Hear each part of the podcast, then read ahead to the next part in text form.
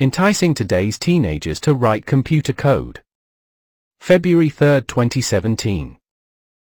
Last year, my wife and I hosted two 16-year-old students from China as part of an international schools program here in Australia. One of the students approached me and asked which computer language should he learn. I pondered over the question he asked and then asked him what he wanted to write code for.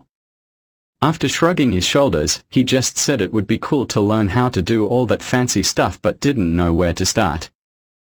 I didn't mean to put him on the spot, but his response was valid enough.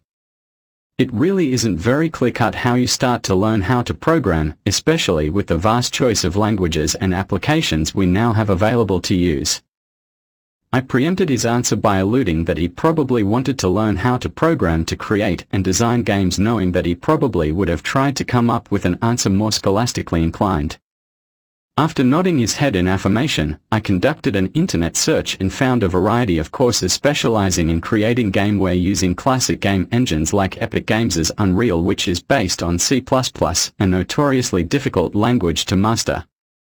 The good news, I discovered, was that you can create your own games by using high-level software development kits provided by popular games engines, thus circumventing the need to understand the underlying low-level language.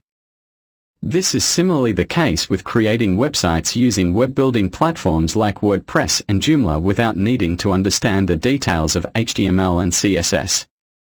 Granted, to build a good game or website still requires plenty of skill and creativity, but it is far easier now than it was a couple of decades ago. So my question is, how do we get kids interested in coding if all these high-level tools exist? Do we need them to be interested at all, and if not, will it matter in the future? My own early experience. I remember my father introducing me to two classic coin-operated video games during the early 80s, Space Invaders and Galaxians. Along with the other multitude of video games littering the video arcade, I shudder to think how many quarters I popped into the slots of these machines. During this time, crude handheld game machines were available, but they were exceptionally basic and unsatisfying, at least to me. I wanted to create one of these games for myself, so I then convinced my parents that a computer would be useful to help with my homework, a blatant lie. They believed me, and then I was given a brand new Texas Instruments 99-4A for my birthday. Its main competitor at the time was the iconic Commodore 64. Although the Commodore 64 had 64 kilobytes of RAM vs the 16 kilobytes in the TI 99-4A, the TI sported a more advanced 16-bit processor rather than the 8-bit processor the Commodore used. It's probably worth remembering that these computers probably have less computing power than your modern alarm radio clock. However, they served their purpose well to educate those using them to learn how to program in the early 1980s. After unboxing the TI and connecting everything up to a monitor and a tape deck, floppy disk drives were an expensive extra. I was ready to rock and roll. Itching to start programming a new game, and with no desk space left, I proceeded to read through what must have been the driest, most incomprehensible manual I ever read in my childhood. The TI came with its own dialect of BASIC, TI Basic, and there was a step-by-step example of how to print the words, "Welcome to the world of computing," on the screen. Although this was exhilarating, I was dismayed that it would probably take a very long time to program a game as good as Space Invaders.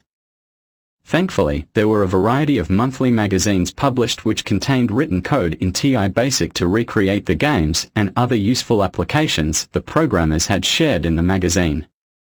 In a world with no internet, every release of a new magazine was a joyous occasion, and I selected those articles containing interesting code to type into the TI. It was certainly tedious typing code into the computer, but damned if there isn't a better way to know how to code. I then found in the local library more books containing programs written in BASIC covering not only games but other applications such as money managers, word processors, and inventory management. Only then did I realize that not all BASIC programs are written in the same dialect, so I started to learn how to translate these programs into TI BASIC. Not all programs were successful either due to the level of difficulty or the limitations of the computer. I soon found out that, once you understand the logic of programming, you can quickly learn other high-level languages. This was the case when I was doing a school tour of the Digital Equipment Corporation hard disk plant back in Colorado Springs and then invited to do a little programming for them using another language called Pascal. I was freely provided with a line modem to access their mainframes and bulletin board systems, BBS, which opened out a new vista of untapped resources which would be near impossible to obtain at the local library. To this day, I still use Usenet services which kind of resembles the old BBS. How low can you go? I got to creating some pretty good games on the old TI 99-4A, but there was one irksome issue which I simply could not overcome: performance. Playing an action game programmed with TI basic was like trying to swing a tennis racket through a wall of jelly. It was excruciatingly slow. I then proceeded to expand my horizons by learning assembly language, which is about as low as you can go in terms of programming languages parlance, short of writing in machine language. This was too much hard graft to learn, the manuals were almost incomprehensible, and it was not until years later that I was introduced to a somewhat higher level language called C. Today's computing languages. Which to learn?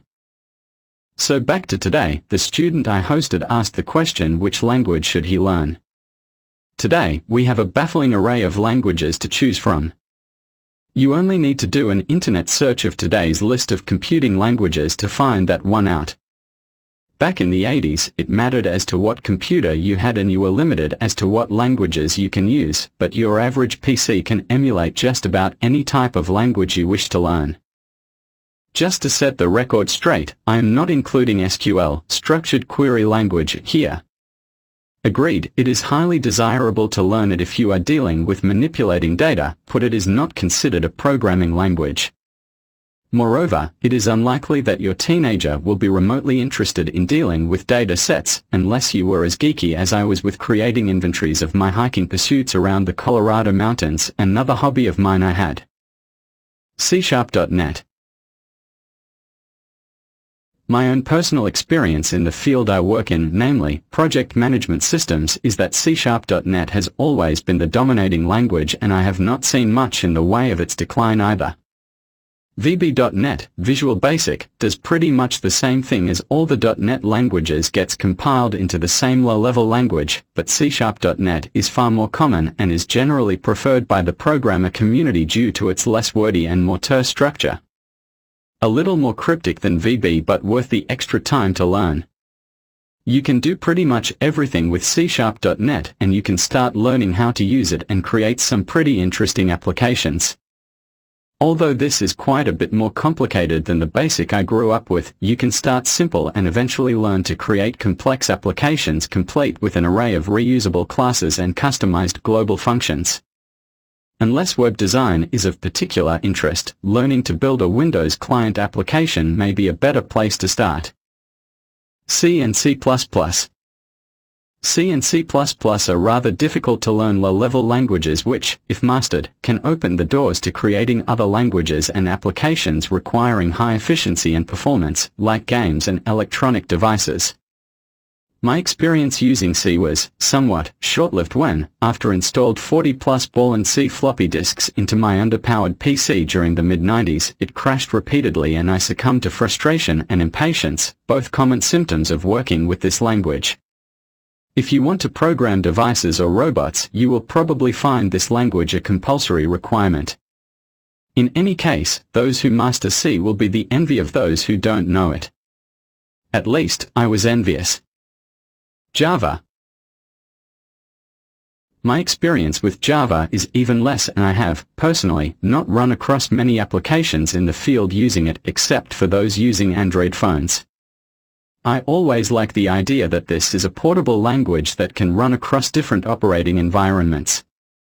Java is a well-known language, however, and I predict it will be around for some time to come.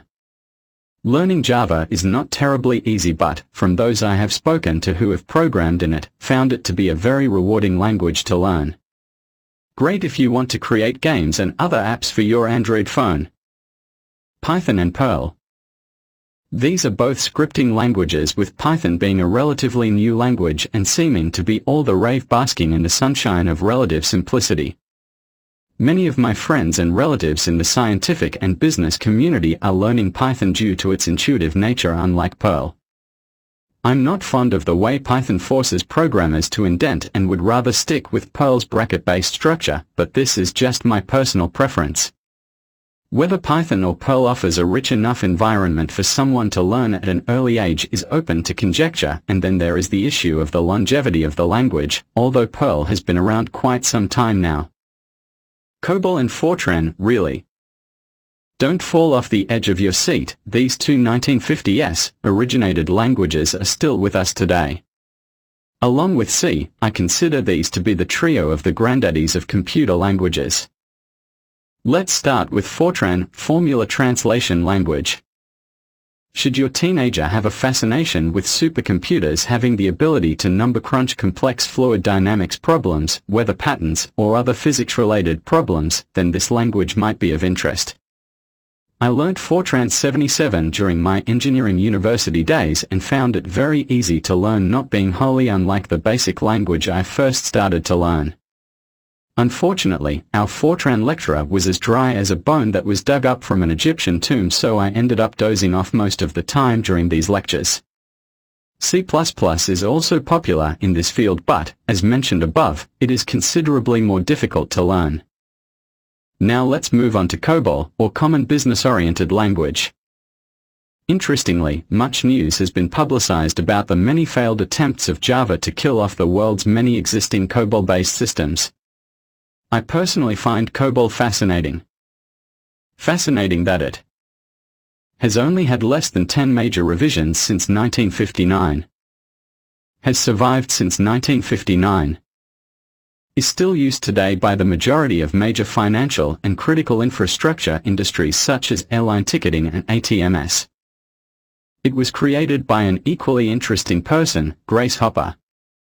It is a language which fewer and fewer people know how to use, although there has been a recent resurgence of some universities teaching it.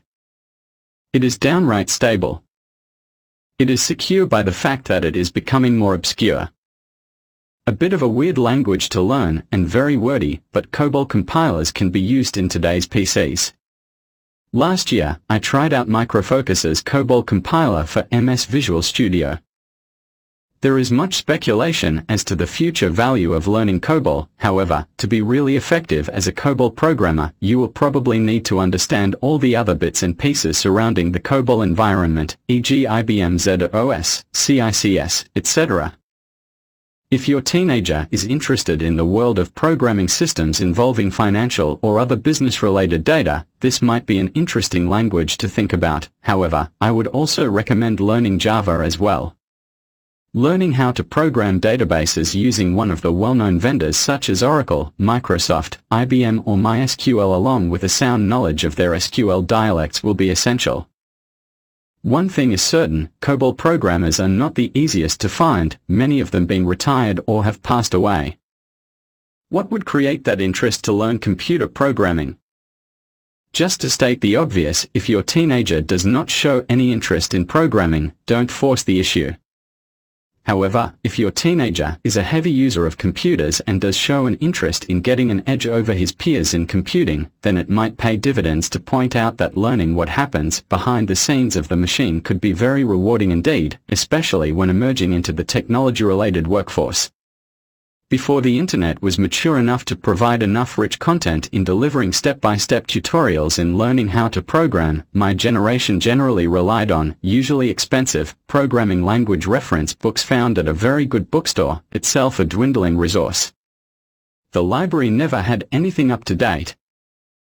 In short, to create that spark that would generate an interest in learning a computer language is that there needs to be an end result, creation of a game, an inventory tracker, a dynamic website or whatever.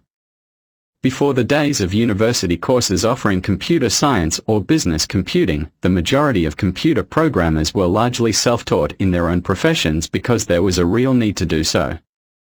This was the case with my grandfather, who learnt Fortran 4 on ancient machines the size of a large truck running on valves complete with punch cards to calculate statistical results of sugar beet trials in the 1960s. Does it matter if nobody was interested in programming? As technology advances, our distance from the underlying base technology also increases. For example, our definition of computer literate typically encompasses someone who can competently put together a reasonable Microsoft Excel report together or know how to stitch up a document using Adobe Acrobat. Many of today's applications are quite complicated to use without knowing a shred of what happens under the bonnet. For example, heavyweight applications like AutoCAD or Adobe Photoshop are good examples of this. I have used AutoCAD extensively in the past and still feel somewhat comfortable with it, but as soon as I open up Adobe Photoshop, I get that blank look on my face as I struggle to do anything remotely complex with an image. Database products are complex enough to understand in their own right, for example Microsoft's SQL Server and Oracle's database product. But remember that many of these applications are written using low-level languages like C or C++, so one can imagine the sheer complexity of the code here.